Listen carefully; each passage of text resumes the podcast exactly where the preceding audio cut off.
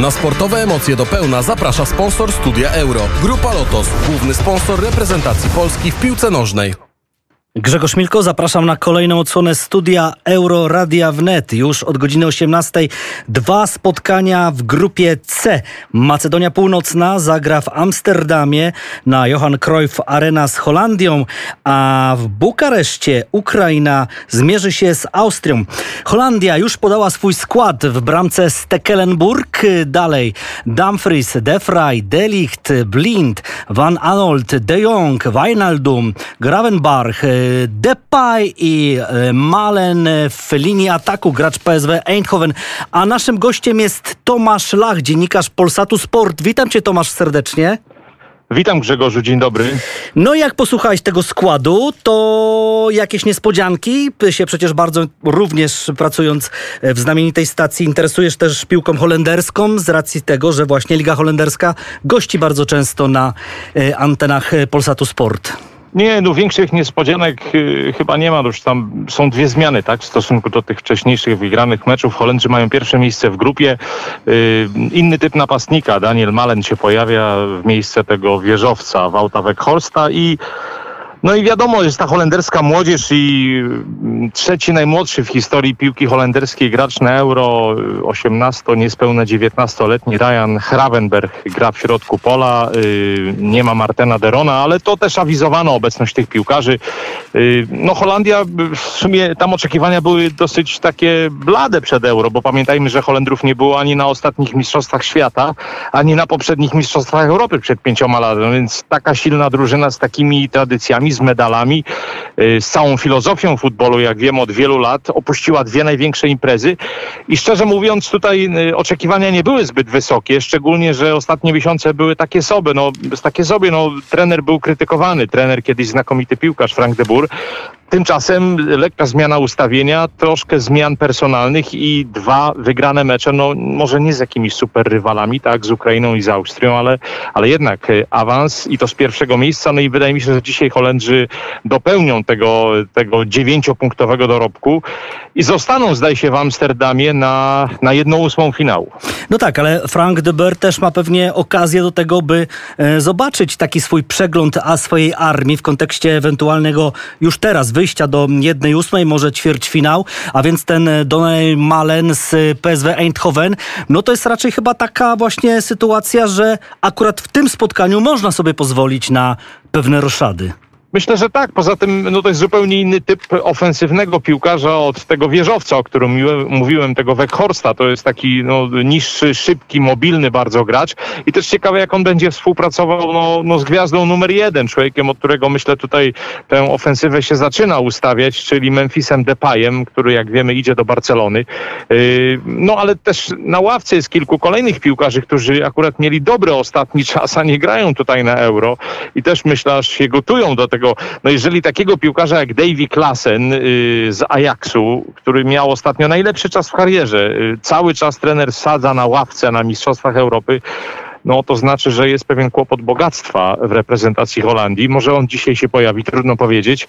Natomiast y, no, dwa, trzy, dwie, trzy nowe roszady w pierwszym składzie i, i może w trakcie meczu jeszcze dwie, trzy kolejne roszady będą. Yy, tak, Holandia tutaj, ja nie wiem, no szukaliśmy czarnego konia przed Euro, to może już tak pod koniec fazy grupowej, no, może nie jest to taki czarny koń, bo yy, no, Holandia to jest jednak Holandia, natomiast przed turniejem nie wymieniano Holendrów w tej nawet piątce kandydatów do, do złota a może troszkę gdzieś z drugiego, może nie z tylnego bardzo szeregu, ale z drugiego szeregu, kto wie. Ta tak, Holandia taki, coś tutaj zwojuje. Taki nie czarny, może taki szary lekko. No taki szary na, koń, tak, tak. albo taki czarny konik, natomiast y, no poczekajmy, bo, bo wydaje mi się e- patrząc na fazę grupową, że jednak takie drużyny jak Niemcy, Belgia, Francja, no to są jednak o półkę wyżej. Natomiast właśnie, właśnie chciałbym cię poprosić również o e, przyjrzenie się na naszej antenie grupie B, która e, rozpocznie swoje mecze, te dwa ostatnio do 21, bowiem tam sytuacja punktowa jest niemal taka sama jak w grupie O której przed chwilą rozmawialiśmy, absolutnym liderem jest Belgia z sześcioma y, punktami. Potrzymają Rosja i Finlandia. Dania ma zero i właśnie Rosja zagra z Danią w Kopenhadze, a Finlandia z Belgią w Sankt Petersburgu. No i tutaj też y, ta niewiadoma może być o tyle taka, kto, kto z tego ewentualnie drugiego, trzeciego miejsca z tej grupy powędruje, powędruje dalej do jednej ósmej. No wydaje mi się, że tutaj y, w kontekście tego drugiego, trzeciego miejsca, no to, te, to ten mecz w Kopenhadze jest kluczowy. Duńczycy, gdyby pokonali najlepiej w miarę wysoko, dwiema, trzema bramkami Rosjan, co myślę jest realne, ponieważ Dania naprawdę tą pierwszą połowę meczu z Belgią w czwartek zagrała koncertowo. Dania gra piłkę ofensywną. Ten Thomas Gravesen przed laty, taki, taki lider środka pola Duńczyków, powiedział, że teraz piłka duńska ma drugi w historii złoty okres, bo ten pierwszy to, to były ten przełom lat 80. i 90., ten duński dynamit.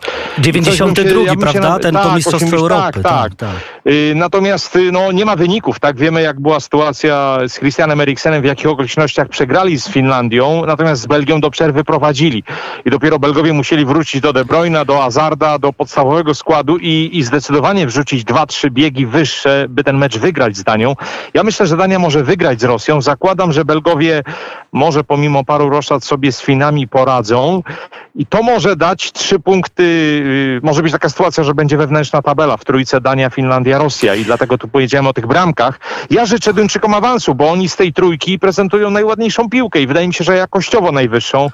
No ale no, tutaj jest rzeczywiście duży znak zapytania, kto będzie drugi, kto trzeci. Ale Tomek, nie wiem czy to dobrze, czy źle, dyplomatycznie, czy też niedyplomatycznie, ale ja mam takie wrażenie, że Rosja zaczyna grać mniej więcej taką piłkę, jaką pamiętamy z Mistrzostw Świata, że Stanisław Czerczesow to jest naprawdę wybitny stratek. On doskonale wiedział, co zawalili w meczu z Belgią, zupełnie inaczej zagrali z Finlandią i ja nie wiem, czy Artiom Dziuba, no ta wielka gwiazda powiedzmy reprezentacji Rosji, nie dziś dzisiaj nie będzie takim generałem e, w ekipie Czerczesowa, który doprowadzi do zwycięstwa. No on i jego koledzy. To jest takie moje skromne zdanie.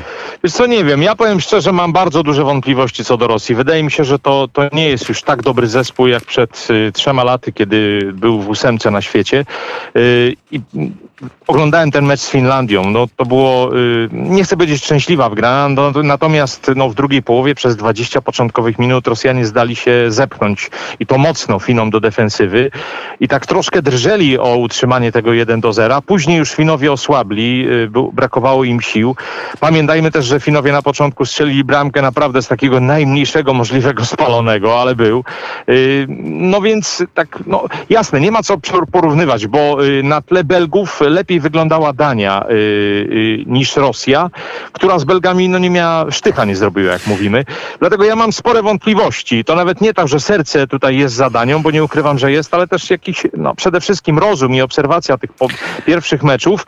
Rosjanie, pamiętajmy Grzesiek, y, po raz pierwszy od kilku lat grają mecz mistrzowski nie w Rosji, bo mieli mundial u siebie i mieli dwa tak. mecze grupowe na Euro w Petersburgu. Tak, tak, tak Pojechali tak. do Kopenhagi. Czerczesow o tym mówił, że oni, że to jest dla nich nowa sytuacja, aczkolwiek też powiedział, że no, nie będzie z tym problemu. Tomek, i tak w telegraficznym, takim szybkim, radiowo-telewizyjnym e, skrócie, dosłownie kilkadziesiąt sekund, kilkanaście, taka zapowiedź twoja, prywatna, ale też jako znanego, bardzo uznanego dziennikarza. Mecz Polska-Szwecja. I co my tam zrobimy w tym Sankt Petersburgu? Oj, to teraz mnie zastrzeliłeś, A, powiem ci, bo ja szczerze, bo ja jeszcze nie zacząłem się nad tym okay, zastanawiać. Dobra. Zupełnie. Y, ostrożny optymizm. Y, y, ani pesymizm, ani no, op ostrożny optymizm, aczkolwiek mówi się, że optymista to dobrze poinformowany pesymista. Tak, tak. No w każdym tak. razie, no co, no urzędowo, natomiast jednak nam ci Szwedzi nigdy nie leżeli. I to może to taki wyświechtany frazes, ale wyniki to potwierdzają, tak? No, zachowam ostrożny optymizm, nie będę tu Grzegorzu żadnych typów tobie strzelał, bo, bo to jeszcze jeszcze dwie doby, tak, więc tak, jeszcze, jeszcze, jestem przy innych meczach. Jeszcze tą atmosferę oczywiście będziemy nakręcać. Tomasz tak, tak. Lach, dziennikarz Polsatu Dziękuję Sport pięknie. był bardzo serdecznie. Tomek, dziękujemy. Wszystkiego Dziękuję. dobrego. A już Nawzajem. za chwilę ruszają dwa spotkania. Macedonia, Holandia, Ukraina, Austria. Nasze spotkanie w Studiu Euro za dwie godziny. Na razie to wszystko. Do usłyszenia. Studio Euro. Na sportowe emocje do pełna zaprasza sponsor Studia Euro. Grupa Lotos, główny sponsor reprezentacji Polski w piłce nożnej.